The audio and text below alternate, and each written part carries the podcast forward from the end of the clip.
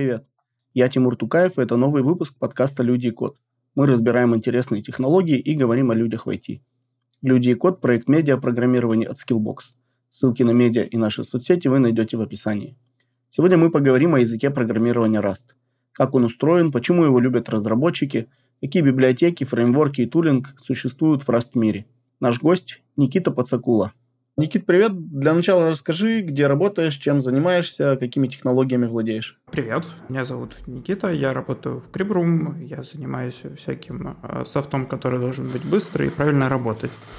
То есть э, в первую очередь э, поисковыми системами, системами статического анализа, системами автоматического перевода, системой распознавания речи, ну и как бы специфичной для Крибрума системы хранения данных. Слушай, прям интересно. Звучит как тема для отдельного выпуска, а то нескольких. А вот подскажи, используешь ли вот по своей работе Rust и для каких задач, ну, лично ты его используешь или у вас в компании, и почему вообще ты Rust заинтересовался, как на него подсел, скажем так? Rust я использую в каждодневной работе. У нас почти все написано на расте. Как бы в предыдущих местах, где я работал, тоже все написано на расте. Растом я занимаюсь последние года три, может даже больше. Собственно, перешел я на него, потому что до этого писал на C++, и, и писать на C++ было грустно и плохо.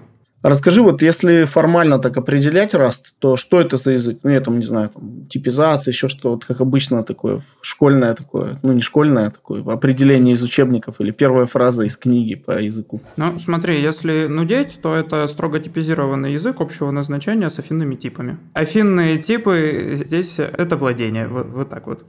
В каких сферах вообще Rust популярен, в каких сферах используется, в каких сферах, наоборот, может быть, он мог бы использоваться, но пока незаслуженно не популярен? Ну, положа руку на сердце, чаще всего он используется в блокчейнах. Если в конкретных названиях, то Polkadot, Elrond, Solana, NIR тоже, все реализовано на REST используются чаще всего там, где нужно быстро и, и, и без ошибок. Вот, вот так вот. В целом, три буквы из фанга прям точно используют. Это Amazon используют, Facebook используют и, и Google тоже используют. Причем все вышеперечисленные, они входят в Rust Foundation и, и как бы еще заносят денег языку. Собственно, я бы не сказал, что вот есть какое-то место, где он был бы очень хороший, и его там не используют. Обычно вот где он хорош, там его и используют используют. А вот э, чем он настолько крут, что уже там, по-моему, лет 7 подряд лидирует в вопросе на Stack Overflow, что это, мол, самая э, обожаемая или желанная технология для всех программистов, как профессиональных, так и любителей? Ну, на самом деле, Rust как язык это просто очень хороший компромисс. А, он мало чего приносит прям принципиально нового, но вот те вещи, которые ну, в нем реализованы, они просто сделаны нормально. То есть, если вот говорить про тройку, там эргономика, богатство системы типов и производительности просто получилось достаточно хорошо посередине для того, чтобы всем понравилось. Лично я смотрю как на, на язык как на какой-то инструмент выражения идей и каких-то алгоритмов и вот чего-то, чего я хочу сделать. И если инструмент хороший, то я, можно сказать, язык не замечаю. Вот. И, и язык, ну, не, в моем представлении, он не должен требовать каких-то ритуалов, чтобы вот мне приходилось делать что-то такое, вот как, ну, я не знаю, заниматься ручной кодогенерацией в Go, потому что вот там нет дженериков, или там э, следить за временем жизни каких-то объектов, или там, что мы находимся все еще в безопасной подмножестве языка, как вот C++ происходит. Ну и раз уж мы про Go и про C++, про Haskell тоже сказать нужно, потому что вот, вот так все хорошо получается, что ошибки э, компиляции вот в миллион раз лучше, чем в языках с такой же хорошей типизацией. Кстати, в Go, по-моему, завезли дженерики в последней версии, если я не ошибаюсь. Да, завезли. В бете точно были, по-моему, они уже в не бету попали даже, но могу ошибаться. А вот подскажи, вот, э, ну, как, какая история была у Rust, как он возник вообще, когда, там, кто его вообще начал делать и как развивался дальше, то есть и к чему сейчас пришел? Ну, на дворе был 2006 год, был сотрудник Mozilla э, с именем Крейден Хор, делал свой какой-то pet project, и как бы все у него было хорошо. Вот, собственно, делал он его делал, пока в 2009 году Mozilla не дала же а, ему же денег на то, чтобы он занимался своим проектом активнее, и они смогли использовать его для проекта Mozilla Servo или Firefox Servo. То есть это был новый многопоточный движок для э, браузера, и как бы после этого пошло-поехало. То есть в 2011 году он смог скомпилировать себя, то есть стал самодостаточным. Вот, и в 2015 году была первая стабильная версия. Вот, и с тех пор оно э, как-то э, фичигейтами развивается и по сей день. То есть получается Rust, компилятор Rust текущий написан на Rust, да, если я правильно понял, что он компилирует сам себя? Текущий, да, то есть фронтенд компилятора написан на Rust. Бэкэнд, э, там все несколько сложнее. А, а как именно, если не секрет, там, что, как это все происходит? Ну, идея следующая. То есть вот у нас есть э, какой-то наш код, написанный на Rust. Фронтенд его преобразовывает во внутреннее представление Rust, и после этого используется какой-то из кодогенераторов. То есть может использоваться LLVM, может использоваться Chronolift. Вот, если как бы, действие происходит в нашем богоспасаемом отечестве, то еще в качестве таргета у нас может быть э, влив E2K, и тогда у нас берется LLVM, превращается ну, то есть извлекается LLVM транслируется в э, LLC ER, и после этого уже компилируется нативно под э, процессор Elbrus синтаксис и основные фичи языка. Вот что, например, Rust умеет из коробки, или, ну, это, наверное, можно назвать э, стандартной библиотекой, да, если есть такое понятие в Rust. В Rust есть стандартная библиотека, но можно ей не пользоваться. Но если говорить э, про то, чего в ней есть, то, собственно, в стандартной библиотеке есть очень много всего. То есть есть э, функции структуры для работы с файловой системой, есть функции структуры для работы с сетью, есть функции для работы со строками, это тоже очень хорошо. Собственно, опять же, если мы говорим не про стандартную библиотеку, а про сам Rust, то есть есть э, трейты, это как тейп-классы из Haskell. Есть э, тип суммы, янамы. И из крутого есть очень хорошо сделанная система макросов.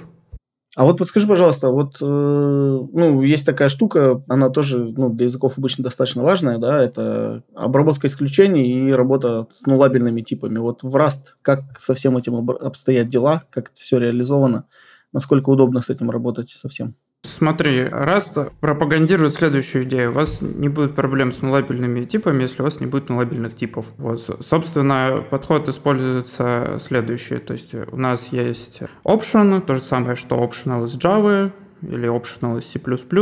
Собственно, мы можем э, любой интересующий нас тип положить э, в option, и после этого, собственно, в нашем потоке управления мы можем как-то с ним, либо оно есть, либо его нет. То есть Правильно понимаю, что по умолчанию все типы не нулабельные? Или неправильно понял?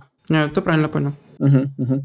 А вот подскажи, пожалуйста, такой момент. Вот есть такая штука, да, как парадигмы программирования. Вот в Rust, ну, понятно, что сейчас там все языки современные в основном мультипарадигмальны, но вот Rust какой парадигме больше, может, давлеет или как принято писать в каком больше стиле, ООП, функциональщина, может быть, еще что-то? Ну, что-то очень похожее на скалу. Вот ощущается вот так. Здесь нет наследования как такового, и поэтому у нас ну, не получится такое общепринятое ОП. Вот. И, собственно, у нас везде функции и, можно сказать, процедурный стиль. Но при этом в функциональном стиле писать можно, но функциональных каких-то гарантий чистых языков программирования мы не получим. Ну и эргономика будет страдать. Угу. Функциональные гарантии ты имеешь в виду неизменяемость переменных, да, и так далее, и так далее. Ну, мы не можем гарантировать, что функция не имеет каких-то эффектов, что она никуда э, не пишет, ниоткуда не читает, и как бы это не очень хорошо. А вот есть какие-то, может быть, специфические для Rust, э, ну, не знаю, паттерны, шаблоны проектирования, там, best, best practice какие-то, вот что-то такое. Основные, может, фишки код стайла, которые отличают его ну, от других языков подобно, с подобными сферами применения. Ну, скорее нет, чем да. Если смотреть на похожие языки, наверное, это будет C++. И вот от C++ оно будет отличаться тем, что можно более смело использовать э, ссылки на объекты, потому что мы, ну, мы точно знаем, и компилятор проследит за тем, что, эти ссылки никогда не протухнут. А вот как обычно организуют код в раз, да, то есть файлы, там, модули, папки и так далее, и так далее. Вот, ну, сам проект на расте. Как правильно организовать? Все, что ты описал, э, всего этого у нас есть. Вот у нас есть э, модули, модули у нас с самого начала языка, соответственно, у нас нет никакого легаси, которые чего-то там э, экспортируют все, а дальше разбирайтесь. Вот, поэтому, собственно, у нас программист может проследить за тем, что у нас торчит из модуля, мы можем организовывать модули в древовидные структуры, и на этом, наверное, все. То есть, ну, то есть мы можем эти модули писать в директориях, мы можем эти модули раскладывать на верхнем уровне директории SRC. В, в целом с этим все очень хорошо. Угу, угу. А какие ID обычно используются вместе с Rust? Ну, то есть на, на чем кодят растеры? Если смотреть прямо на IDE, то выбор только один. То есть есть IntelliJ IDEA и CLI JetBrains. Можно прикрутить плагин к Visual Studio Code, ну или можно прикрутить плагин к Vim, Helix или чем там люди еще пользуются. И Максом еще. Некоторые бывает. А ты сам э, в чем пишешь? Я пишу в Helix и в Visual Studio Code. Какое-то принципиальное неприятие там, продуктов JetBrains или ну вот как, почему так сложилось у тебя? Мне больше как-то и не надо. Вот. То есть есть люди, которым нравится экосистема JetBrains, им не, не важно, какое там время реакции у их а, рабочих инструментов, им не важно, сколько она памяти съела, и им нормально. Мне не нравится. Ну, да, я, я тебя понимаю, да, я немножко учусь на Kotlin писать. Это, это сразу IntelliJ IDEA, поэтому ну, я понимаю, о чем ты говоришь. А вот подскажи, вот про Rust говорят, что он, в отличие там, от плюсов, например, он безопасный. Что это значит вообще, вот если там а, человеку, ну, далекому от Rust и от C++, а, но недалекому от программирования, вот это объяснять? Хорошо. А, у нас есть какой-то объект, и мы хотим его куда-то передать. Причем у нас нет какой-то потребности этот объект туда копировать. То есть нам не нужна еще одна копия. Нам хотелось бы как бы дать какой-то указатель на место, где лежит этот объект. И в C++ можно создать этот указатель или ссылку, и после этого с объектом что-то сделать. То есть можно как бы освободить его, можно его переместить. И компилятор C++ не проследит за тем, что ссылку, которую мы унесли, что она указывает на что-то непотребное теперь. А компилятор раз проследит. Вот, собственно, это первый аспект безопасности. Второй аспект, достигаемый при помощи маркер-трейтов, это то, что мы можем сказать, что какая-то структура у нас, она синхронизирована, и это значит, что мы можем иметь к ней многопоточный доступ. Вот. Собственно, в C++ или в C мы можем только э, внимательным взглядом проследить, что это так. И практика и отчеты различных Microsoft показывают, что не всегда мы как программисты хорошо с этим справляемся. Вот, собственно, ну и третий, наверное, аспект, который больше характерен для C, чем для C++, это то, что мы можем, ну, имея несколько указателей на один и тот же объект, попытаться его дважды освободить. И, собственно, это тоже э, грустно и плохо. А вот подскажи, насколько я знаю, в Rust э, есть сборщик мусора. Насколько вот он там кон- контролируется, да, может управляться программистом, насколько это вообще распространено, там, ручное управление сборщиком мусора, и как он вообще работает, если вот немножко под капот заглянуть? В Rust нет сборщика мусора. Вот одна из сильных сторон REST, что там очень тощий рантайм. Весь анализ того, когда объекты будут освобождены, у нас происходит на этапе компиляции. То есть у нас есть какие-то скопы, мы э, пользуемся теми правилами безопасности, о которых э, я говорил ранее, точно знаем, что никакие ссылки эти скопы не переживут. И так же, как в C++, при помощи деструкторов мы освобождаем память, которую мы навыделяли. Я замечу, что это как бы не только благо, но это еще и проблема, что у нас нету garbage коллектора, что у нас нет рантайма, потому что существует достаточно много сценариев, при которых их наличие, оно бы очень ускорило программы. То есть я правильно понимаю, что программист, ну, раз программист должен ну, сам спроектировать программу так, чтобы принудительно удалять ну, какие-то уже ненужные штуки? Или это на этапе компиляции происходит, проектируется компилятором автоматически что-то? Ну, я не знаю. Задача программиста на Rust описать, как освободить память или другие ресурсы. То есть, когда я говорю э, другие ресурсы, я подразумеваю, например, вот у нас есть э, файловый дескриптор, и надо бы сказать как-то операционной системе, что больше мы не будем использовать его. Вот. И, собственно, дальше компилятор Rust проанализирует скопы вот, жизни объекта и сам на выходе из скопов расставит освобождение ресурсов. Да, сборщик мусора. Конечно, я не знаю, откуда я это взял. Почему-то мне казалось, что в Rust е он есть. У Rust а интересная история. То есть в какой-то момент времени там были даже... Там, там был жирный рантайм. Там были легковесные потоки прямо в рантайме. Ну и в какой-то момент времени от всего этого было принято решение отказаться. Ну и сейчас уже в ретроспективе кажется, что решение было удачное, потому что это позволило во всяких а, сферах типа эмбеда и, например, WebAssembly Rust применять. Это хорошо. А вот э, как система типов Rust устроена? Ну, вот, например, в той же Java, да, там, ну, есть какое-то фундаментальное разделение, есть вот примитивы, да, там, предопределенные заранее, там, типа инты, стринги и так далее. И есть вот разные классы, и это, ну, достаточно такая серьезная граница, которая там вот в JVM мире, да, существует. А вот в Rust как вообще устроена система типов, что может быть есть там из коробки, опять же, да, и как с классами работа идет? Есть базовые, так скажем, типы, то есть есть числа э, со знаком, числа без знака, числа с плавающей запятой, есть э, в стандартной же библиотеке э, строки, то есть строки представлены на самом деле уже структурой, просто заботливо написаны в стандартной библиотеке. Вот. Система типов позволяет определять собственные структуры, собственные перечисления, Э, определять собственные трейты. И, собственно, есть э, дженерики, есть э, ассоциированные типы, есть обобщенные ассоциированные типы. И как бы с этим всем мы и живем. Вот. Собственно, есть всякие поведения, например, копируем ли этот объект и поведение, там, может ли он быть превращен в строку, Э, поведение, может ли он складываться с другим объектом такого же типа или не такого же типа. И, собственно, программист может для своих структур все эти поведения реализовать или попросить э, реализовать э, за него компилятор. Ну и, собственно, вот так мы и живем. А вот э, системы сборки, насколько я знаю, да, в Rust мире они существуют. А тут я надеюсь, что не как со сборщиком мусора будет, да.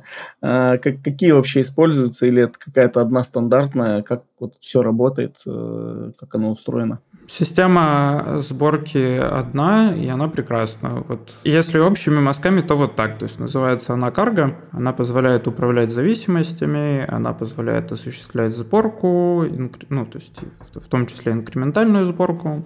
Вот, она позволяет, э, собственно, если у нас есть какая-то публичная библиотека или крейдж, она позволяет запушить его в registry. И, и, собственно, обновлением зависимости занимается тоже она. С последнее время э, добавлением э, зависимости автоматическим занимается тоже она. Ну и как-то так, да. А у вас тоже есть что-то такое, как вот, ну, я не знаю, NPM, да, или там какой-нибудь PIP пайтоновский, или там в JVM мире, там Maven Central, да, или что-то такое. То есть есть какой-то репозиторий, где лежат там все библиотеки и так далее, откуда они системой сборки подтягиваются автоматом, или как-то по-другому устроено? Да, это CRATE.co, можно поднять свой репозиторий, описано, как оно должно работать, существует несколько реализаций этого репозитория. Вот, то есть, например, в нашей э, инфраструктуре у нас поднят свой закрытый репозиторий, через него получается исходный код, системой сборки, и система сборки из него уже собирает наши пакеты. А я так понимаю, что ты смотрел там или трогал Gradle, э, там Maven или какие-то другие системы сборки, может быть, Make э, плюсовый. Вот, ну, может быть, есть какие-то впечатления о том, насколько они отличаются от того, что существует в Rust, и где что удобнее, например, реализовано, где что, наоборот, хуже. Э, трогал Make, трогал CMake, трогал Базель, успел потрогать Ant и Maven. Вот, собственно, ощущение осталось такое, что в Rust оно сделано просто сильно лучше. И там люди, которые придумали, что можно конфигурировать зависимости при помощи XML, с ними явно что-то не так. Ясно, ясно. А вот э, есть же наверняка в Rust мире какие-то общепринятые библиотеки, может быть, существуют даже фреймворки какие-то, ну, наверняка существуют. То есть мог бы вот о самом популярном, распространенном рассказать, ну, какой-то вот must-have?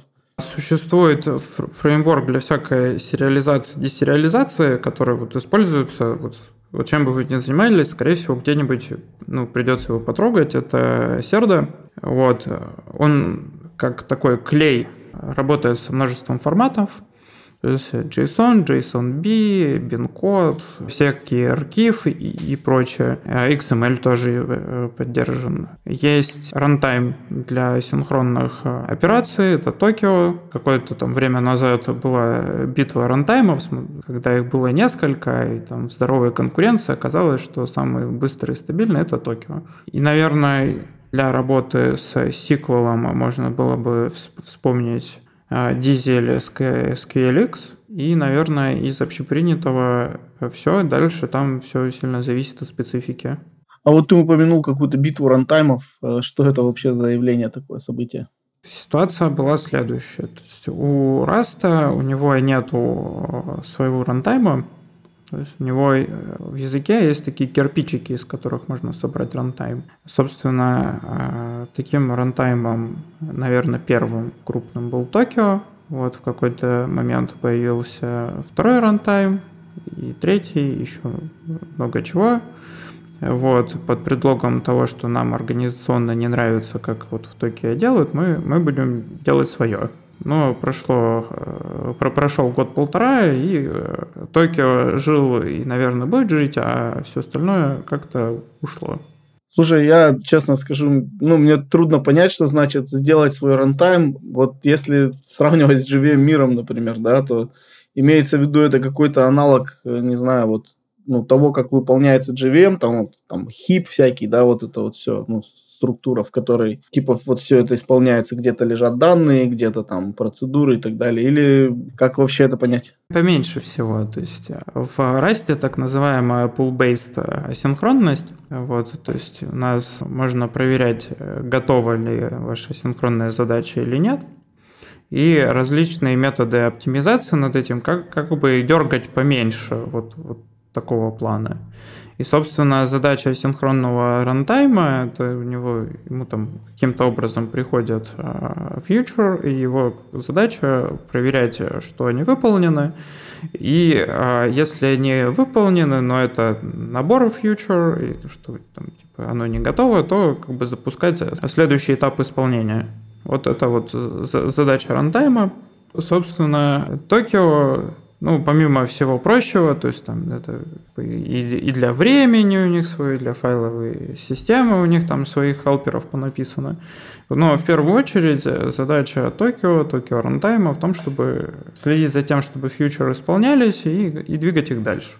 А вот есть наверняка тоже, да, в Расте такие штуки, как параллелизм, а, многопоточка, асинхронное программирование. Вот, вот эти вещи как реализованы с помощью сторонних библиотек или что-то вшито в стандартную библиотеку? Как вот вообще все это работает, как с этим принято работать? В стандартной библиотеке есть потоки операционной системы, то есть для Linux это Potret, и процессы можно отстреливать. А также стандартная библиотека предоставляет маркер-трейты для того, чтобы сказать, собственно, можно ли ссылку на ваш объект отправить в другой поток и синхронизирован ли ваш объект.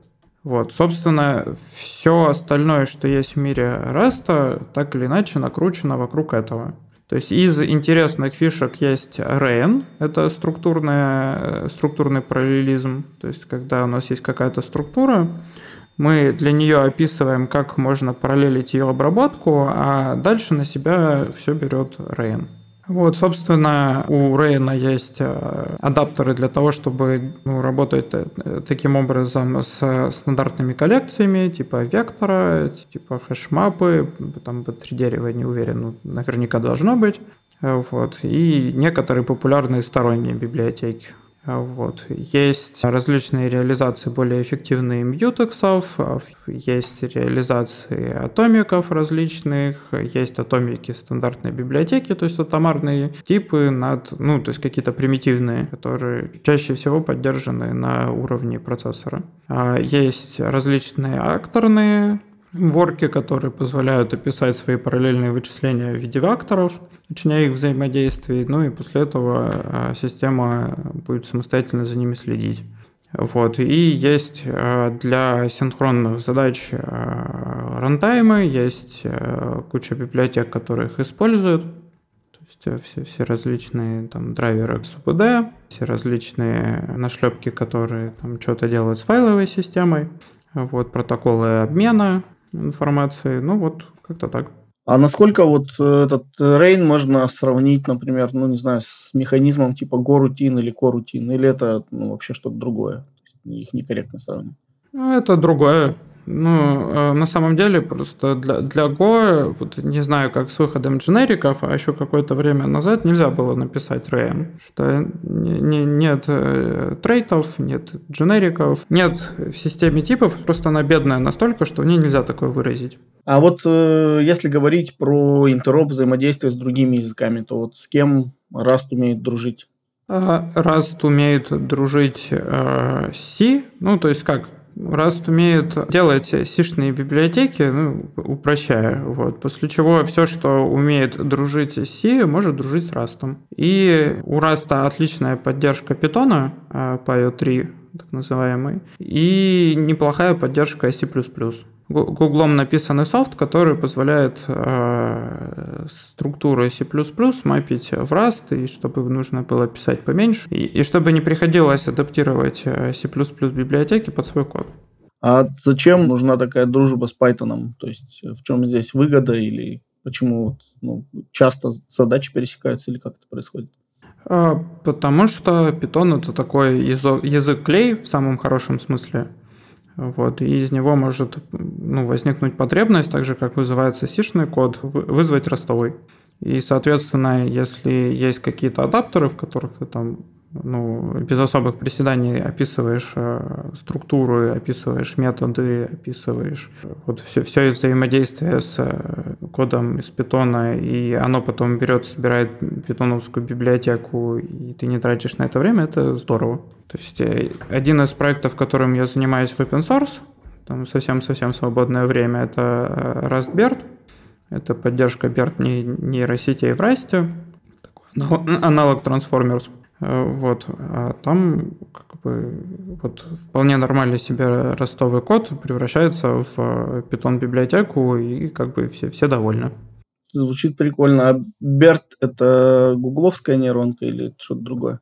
Нет, это, скажем так, ну не класс. А, ну ладно, пусть будет класс такой нейросетей, они там вся, вся, вся, всякие разные.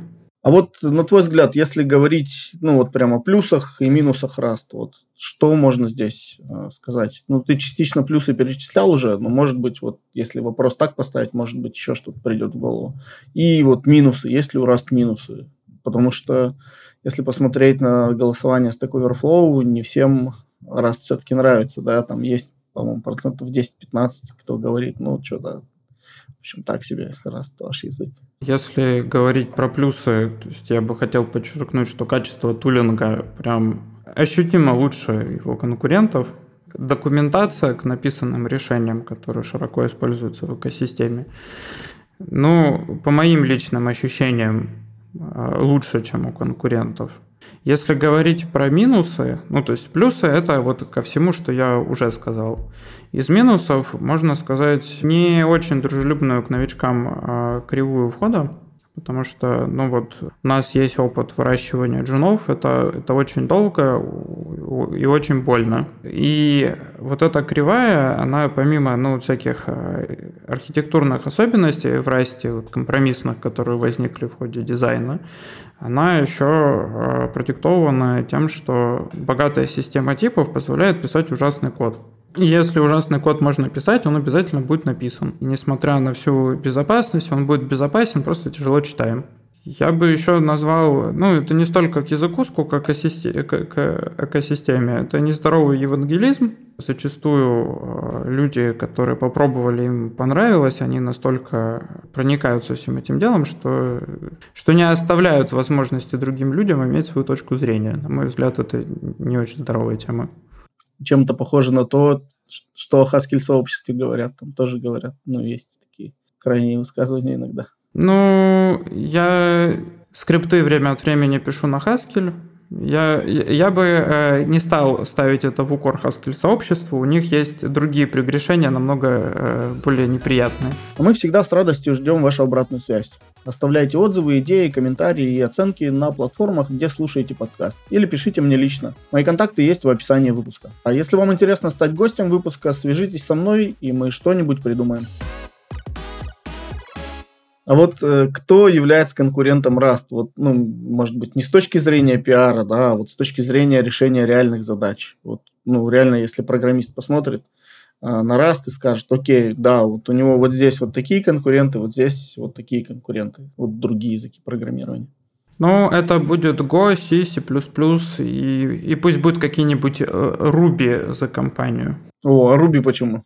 Ну, так сложилось, вот. Потому что э, как бы э, развитие вся, всякого тулинга для того, чтобы опердень писать, оно в расте ну, как бы настолько большой путь и настолько уже все хорошо, э, что такие задачи бытовые, так сказать, людей, которые занимаются бэкэнд разработкой, решаются очень хорошо. Интересно, интересно. А с Go, с Go какие пересечения в каких задачах? Микросервисы, то есть, ну, то есть, на мой взгляд, Go это... Я, замечу, что это не попытка поругать Go, это, ну, отличный э, маркетинг у них. Это такой э, DSL для микросервисов. Вот в этом они хороши, там у них много всего в стандартной библиотеке, оно все удобно сделано. Вот. И, и, и Rastу тоже хочется туда, в том числе, и для этого у него свои есть конкурентные преимущества. Вот, и э, может быть, когда-нибудь он и там сможет Го потеснить. Угу, угу. А вот раз все время называли, ну, не все время, но так вот его частенько пытаются так называть, да, что это убийца C++, но я так понимаю, C++ себя вполне неплохо чувствует, и наверняка не во всех доменных, э, ну, не во всех доменах, да, ну, у них действительно есть конкуренция. Ну, и с тем же C, например. То есть, где вот э, C, C++ эти задачи может перекрывать Rust, а в какие задачи он пока ну, не может шагнуть и заменить их. Ну, если посмотреть на, на всяких людей из Гугла, которые там условно MapReduce делают, типа Данила Кутенина, они жалятся, что вот им Rust это медленно. То есть, а когда они пишут, чтобы было так же быстро, у них э, код некрасивый, много времени с компилятором бороться надо. Э, вот, собственно, вот, вот там, где мы будем торговаться за последний такт, там, наверное, C++ будет э, быстрее, но и надо опять же понимать, что эта быстрота достигается гигантским количеством ресурсов. То есть ресурсов в первую очередь человеческих, то есть если вы очень большая компания, вам, у вас очень много денег, вы способны задачу залить э, C++ разработчиками, ну, наверное, так и, так и стоит поступить. Вот. Но если смотреть на всякий э, софт потребительский, то там люди просто переписывают на расте, и это быстро, это меньше, меньше людей на это требуется, и зачастую быстрее условного C++, просто потому что те проблемы с безопасностью, они же, ну не только проблемы, которые нужно решать, они во многом определяют э, всякий дизайн в мелочах. То есть там, где люди э, на C++ писали, они знают, что если положить ссылку в структуру, ее куда-то унесть, можно потом обжечься. И они на подсознательном уровне боятся это делать, потому что они знают, что может плохо закончиться. Вот. А в расте, э, с растом, когда люди сживаются, им э, уже ничего не страшно, они просто берут и просто делают. И поэтому много всякого потребительского софта после переписывания на раз начинает работать быстрее. А вот Rust сообщество радовалось, когда Rust а, пустили в ядро Linux, а C++ нет. Ну, кто-то радовался. Ну, там же, опять же, э, C++ по делу не пустили в ядро Linux. Не потому что... Ну, не, не только потому, что там много программистов думают, что он ужасен, и поэтому ему не место в нашем прекрасном ядре. Вот. У него были объективные проблемы, которые C++ комьюнити просто не захотела решать. А Rust комьюнити, у них тоже были проблемы, но они собрали волю в кулак и решили их. А что это за проблема, если не секрет? Потому что про C++ я ну, знал только на уровне того, что Linus Torvalds там кричал C++ программисты, как подобно обезьянам там или еще что-нибудь там, типа к черту ваш C++, все такое. Я дискуссию только на этом уровне слышал просто. Какая проблема была у Раста даже две? Первое – это то, что ростовый код может паниковать, и, и что с этим делать в ядре. Вот было непонятно. Второй вопрос, который был, вот мы можем попробовать в ядре аллоцировать э, какую-то память, и у нас не получится. Вот. И интерфейсы стандартной библиотеки не давали ну, никаким образом понять, что у нас что-то идет не так. Вот, это, вот были такие проблемы, но core team а у Rust а и STD team а, так скажем, они собрались и, и решили. А вот насколько сложно с плюсов ну, все равно плюсы, да, я так понимаю, основной референс, когда мы говорим о Rust е, вот насколько сложно код э, C++ перевести на Rust, ну или проект, наверное, лучше не про код говорить, а вот есть проект, например, да, на C++, и команде не нравится, они хотят перевести на Rust. Естественно, наверняка это процесс не быстрый, не сиюминутный, и надо поначалу какие-то, видимо, Rust-модули да, включать в проекты и постепенно переписывать что-то уже написанное ранее. Как эта процедура обычно происходит, какие здесь нюансы есть? Ну, э, я сейчас вступаю на такую э, зыбкую почву, вот, оценки э, того, как я вижу C++ программистов. Вот я, если что, отношусь к ним хорошо или хотя бы с симпатиями. Главная проблема, которую я наблюдал неоднократно, это попытка с компилятором Rust бороться. Вот что вот мы раньше так делали, теперь он почему-то нам говорит, что так нельзя, но я сейчас найду решение для того, чтобы оно снова заработало. Вот. Ну, помимо того, что это тратит драгоценную энергию на борьбу, и, и, и после этого остается мало энергии на то, чтобы заниматься полезными делами. Вот, конечный код выглядит не очень. Вот, поэтому если вы чувствуете, что вы хотите что-то сделать, а, а система владения и вообще типов раста вам мешает, вот, возможно, вы что-то не, не то хотите сделать, и она пытается вас спасти от этого. Миграция, вот, она, вот выучить язык недолго, перестать с ним бороться, это дольше, это надо какую-то внутреннюю прям работу над собой вести. Вот в этом смысле э, вот на это уйдет много усилий.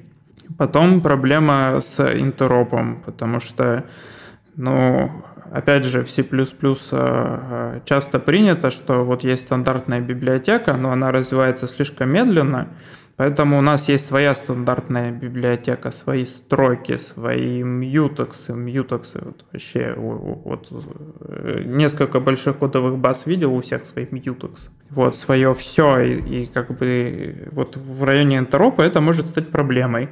Вот строки свои тоже. Это как бы э, в тему того, чего там в стандартной библиотеке должно быть, если вы там считаете, что вы язык общего назначения, вот строки у вас должны быть нормальные, в расте они нормальные. Там две фазы будет при миграции. Это сначала научить ваших C++ программистов писать на Rust или хотя бы понять, что у ваших программистов нет аллергии на Rust. После этого можно там оценить, какой кусок вам не жалко. Если у вас там какие-то микросервисы, то можете там сервис отдать или что-нибудь, что, что, короче, вам не сильно жалко. Вот. И там э, люди будут э, щупать новый инструмент. Слушай, ты такую интересную вещь сказал, что в языке должны быть нормальные строки, в Rust они нормальные. Ну, так звучит как философская мысль в плане того, что что значит нормальные строки. Ну, вот, например, там, я новичок, да, в программировании. И мне кажется, что, ну, строки, строки, типа, заключил кавычки, вот, вот тебе строка, да, там, обрабатывай ее как-нибудь. Но вот в чем это нормальность заключается? Это что-то под капотом или это там количество доступных по умолчанию методов обработки строк? Вот что значит нормальные строки?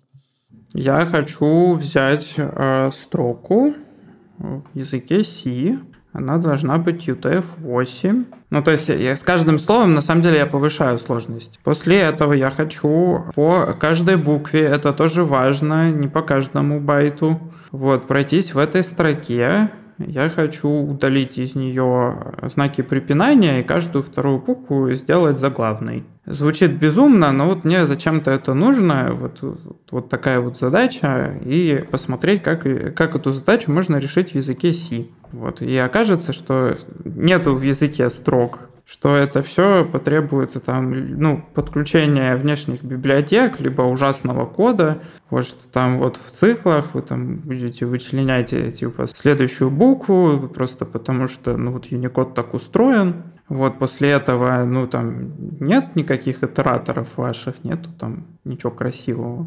Вот там, э, ну, там придется аллоцировать буфер, вот после этого в этот буфер там что-то по индексам писать, и как бы это печаль. А если там еще какая-нибудь кодировка будет, и вот у нас одна кодировка тут, потом там, перегнать в что-то, с чем мы работаем. Вот в последних стандартных, э, стандартах C++ стало немножко полегче с этим. Вот, там, как всегда, типа, просто лучше сделать не смогли, там, ну, что-то сделали лучше, и еще там много вещей стало хуже.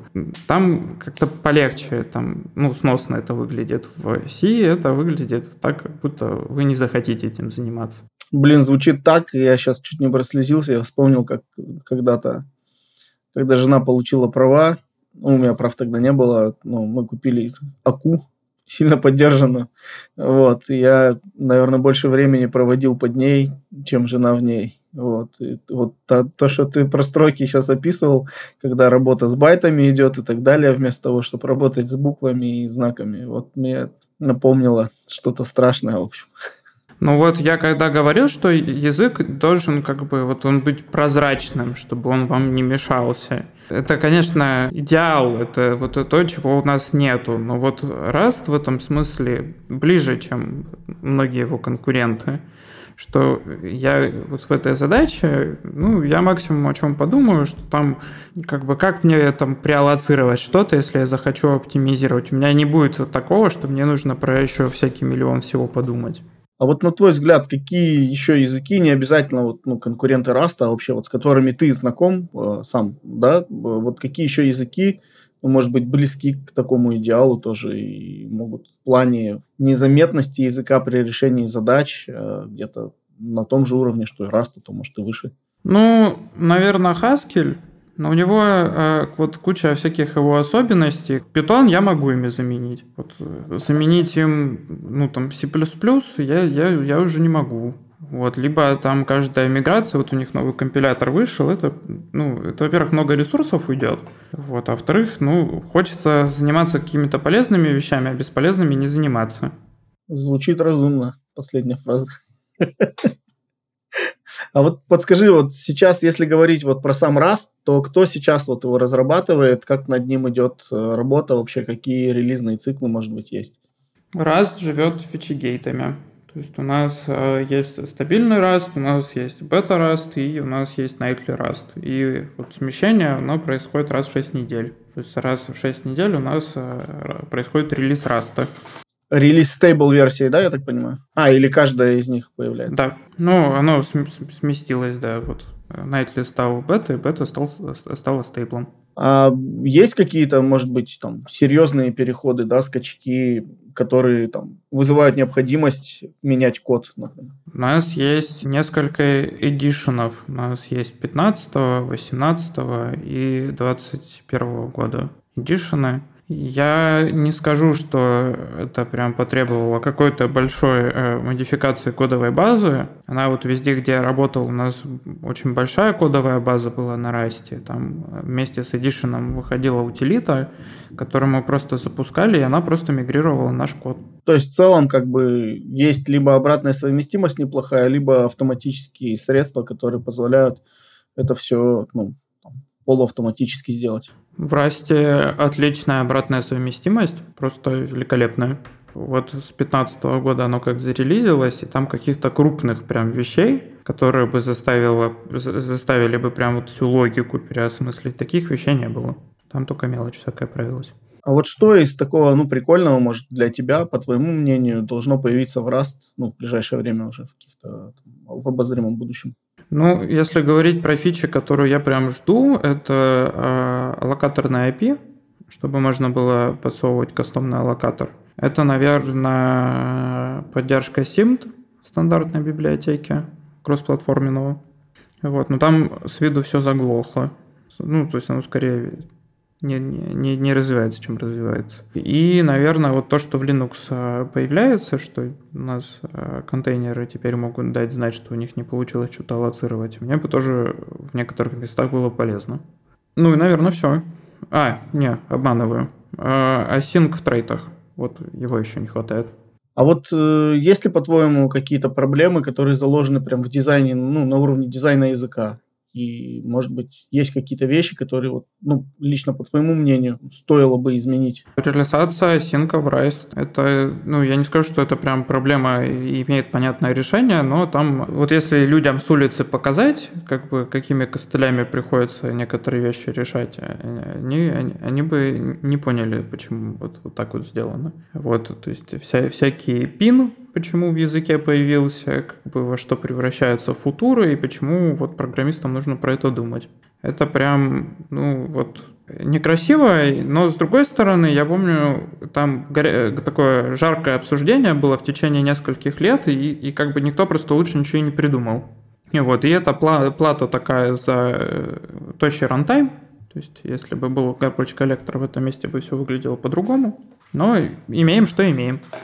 А вообще нет планов, например, ну, какой-то части, там, раз сообщества, например, взять и замутить там какой-то свой garbage коллектор, который бы, я не знаю, это сейчас в виде бреда, в виде библиотеки, например, бы как-то подключался там и внедрялся в код. Только в Rust есть э, garbage коллектор в виде библиотеки. Более того, э, если повезет, то Ruby on Rail, ну, Ruby просто на него смигрирует. Нет проблемы, ну, то есть с тем, чтобы использовать GC как библиотеку, хотелось бы иметь его, ну, то есть частью семантики языка, вот, с другой стороны, ну, я просто смирился, что трейдов такой, что вот в этом месте плохо, но зато в куче остальных мест более предсказуемо и хорошо.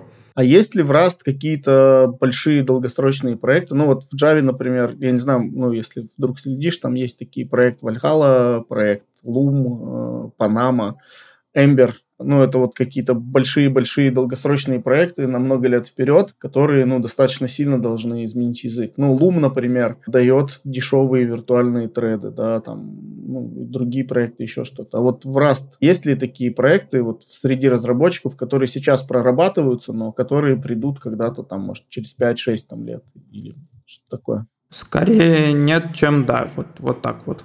То есть есть э, фичи, которые здоровые, по которым есть обсуждение, но есть ощущение, что они просто никогда не будут реализованы, типа типов э, высокого рода. То есть было бы очень круто, если бы они у нас были, но их у нас нет. Вот. Можно попробовать их реализовать, но э, компиляторная те, э, команда, она сразу, сразу заплачет, и типа, давайте не будем этого делать. И это, наверное, больше хорошо, чем плохо, потому что, ну, вот практика показывает всякого языкостроения, что если в начале э, этих вещей не было, то потом их добавление, оно, оно, оно не к добру, оно не делает лучше. Оно выглядит как штука, которую вы там сбоку принесли и пытаетесь, пытаетесь прикрутить как какой-то инородный объект. Я вспомнил, мне отец рассказывал историю, как э, в Юрюзане, ну, это на Урале такой город, там выпускали холодильники, Юрюзань вот, в советское время, и купили какую-то японскую технологию, там где-то была какая-то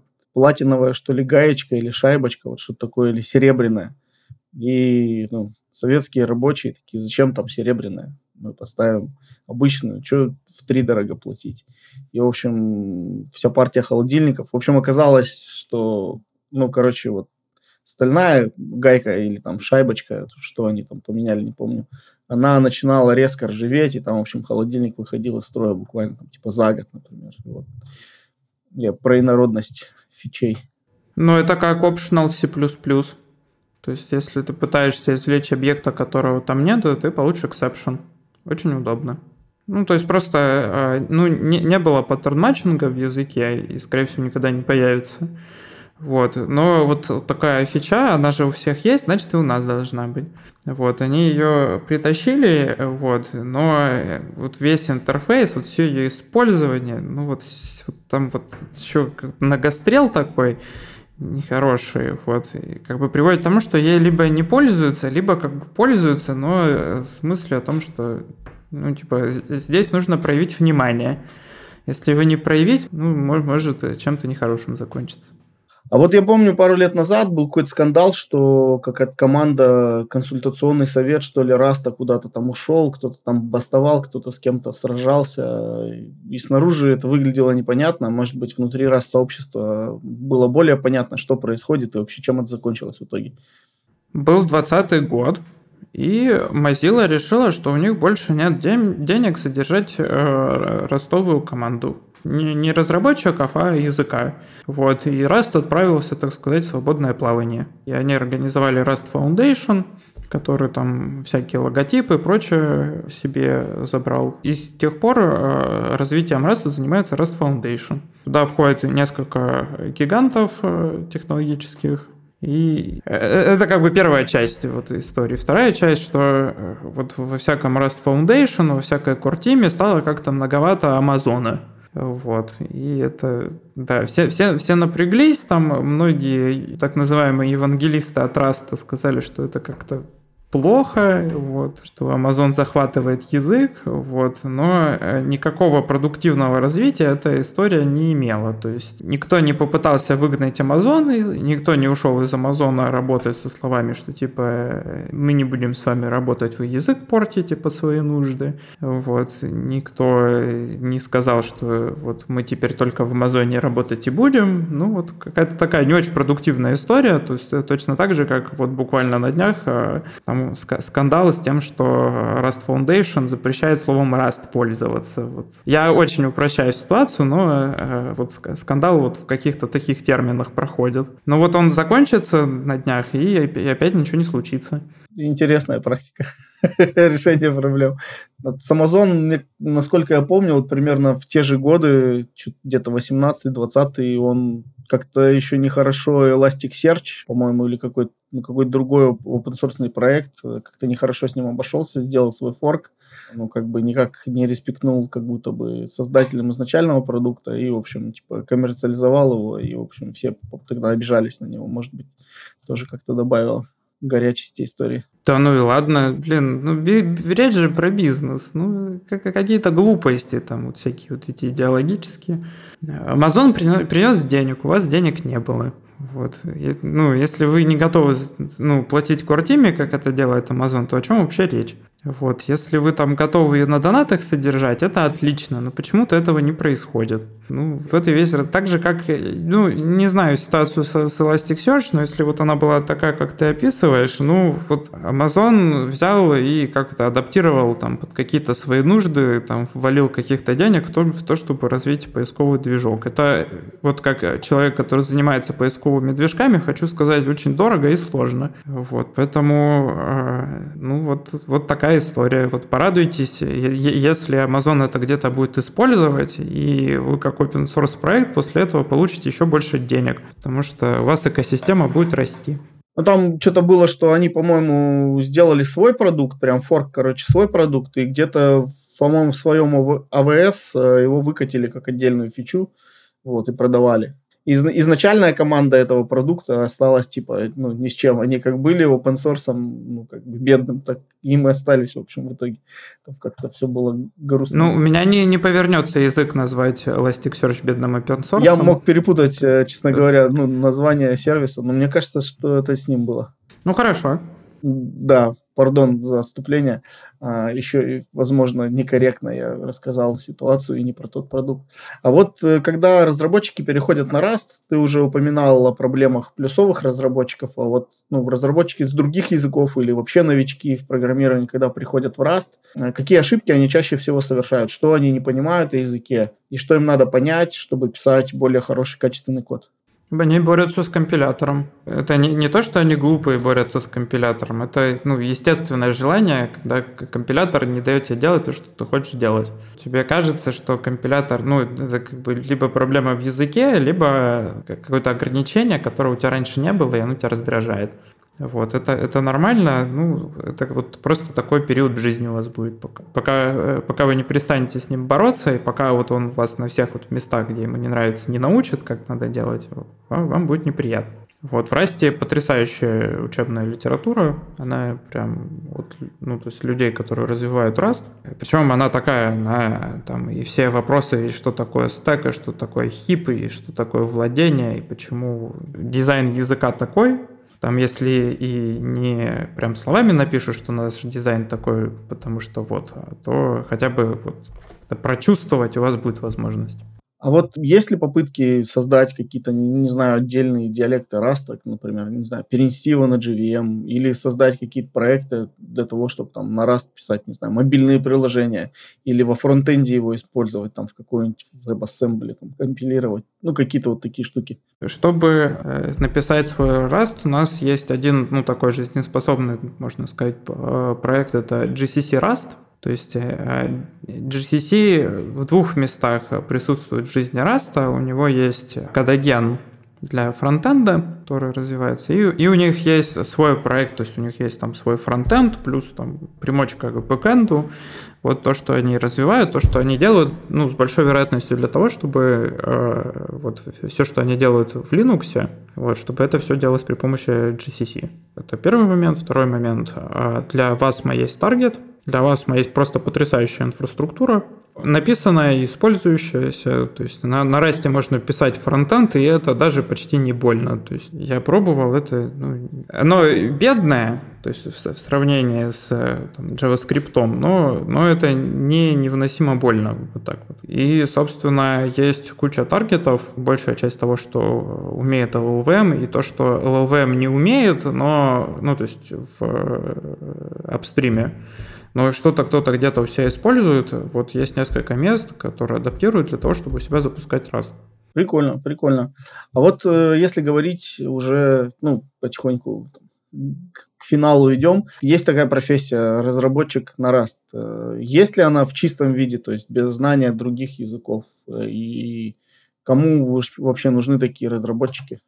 Да, она есть. Вот, вот у нас вот прям у нас в стране есть несколько компаний, у которых вот она разработка, она чисто на расте, вот, которым ничего больше не надо, вот, вот, просто уме, умеете программировать на расте, и там, если не знаете предметную область, то обладаете как, каким-то большим желанием ее выучить.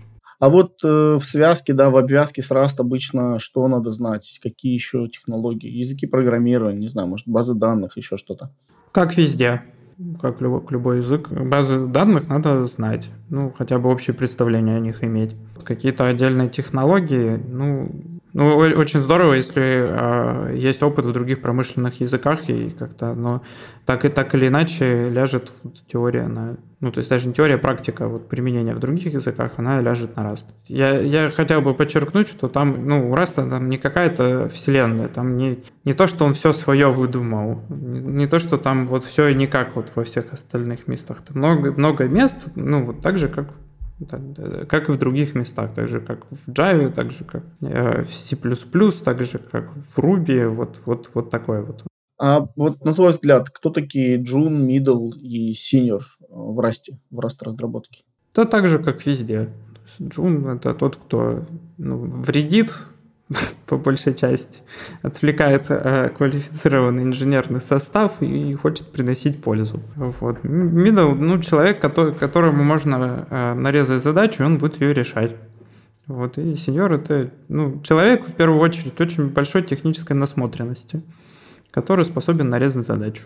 То есть это декомпозиция, сроки, ну, все, все как везде. А что бы ты рекомендовал почитать, посмотреть, послушать, может быть, про Rust, на кого-то подписаться, куда-то зайти, что-то, не знаю, как-то выучить язык еще каким-то способом?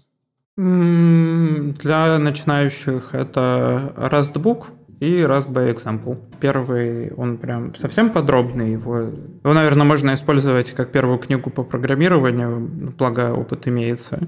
Собственно, Rust by Example это скорее вы ну, умеете уже писать на других языках, и вы просто хотите посмотреть, как сделать то же самое, но, но в Rust. Вот. А для продолжающих это Rastonomicon, то есть там всякие а, сложные темы, типа Interior Mutability, пины, Unsafe, ну, то есть книга преимущественно про Unsafe, то есть как, как писать э, вещи, где, где не сильно поможет компилятор, вот, вот так вот. То есть это прям отсылка к некрономикону, я так понимаю, да? Да, да, да. Про страшные вещи, да? Да. Также продолжающим можно посоветовать э, книжку Мары Босс. Это тимлит Ростова STD команды Tomics and Logs про методы синхронизации данных, про то, что есть в Rust и как писать свое. Очень здорово, потому что вот до, до того, как Мара эту книжку написала, оно как бы в других языках было, вот, а в Расте было не очень много. Теперь оно есть и в Расте, это очень хорошо. Дальше это канал на Ютубе Джона Янгсета, наверное. Вот так вот правильно читается, но я обязательно дам ссылку. То есть там про вот все вот раста специфичные вещи, многочасовые видео очень э, доходчиво на английском объясняет человек, который вот к очень большому числу всяких вещей в расте имеет отношение, то есть и про async, и про пины, и про то, как э, всякий софт из Java портировать в Rust сложный. И вот на уровне идеи описывает очень хорошо.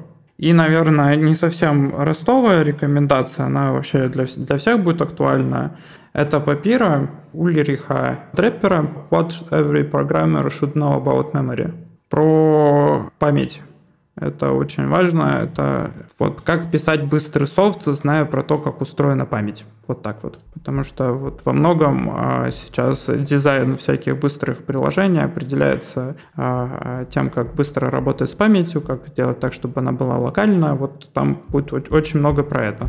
Слушай, классно, мне понравилось, было интересно. Возможно, ты еще о чем-то хотел сказать, а я, например, там не спросил или вообще у нас в планах не было об этом поговорить. То что-то мы уже столько э, времени разговариваем, я, я тоже, наверное, мог забыть. Ну, я-то по всем по своим вопросам прошелся. Я имею в виду, может быть, у тебя было желание там о чем-то рассказать, и оно не исполнилось, и ты хотел бы сейчас об этом сказать.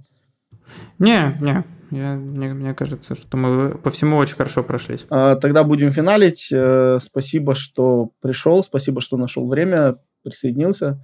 Хорошей недели. Все, спасибо, было очень приятно рассказывать всякое. Всего доброго. Пока-пока.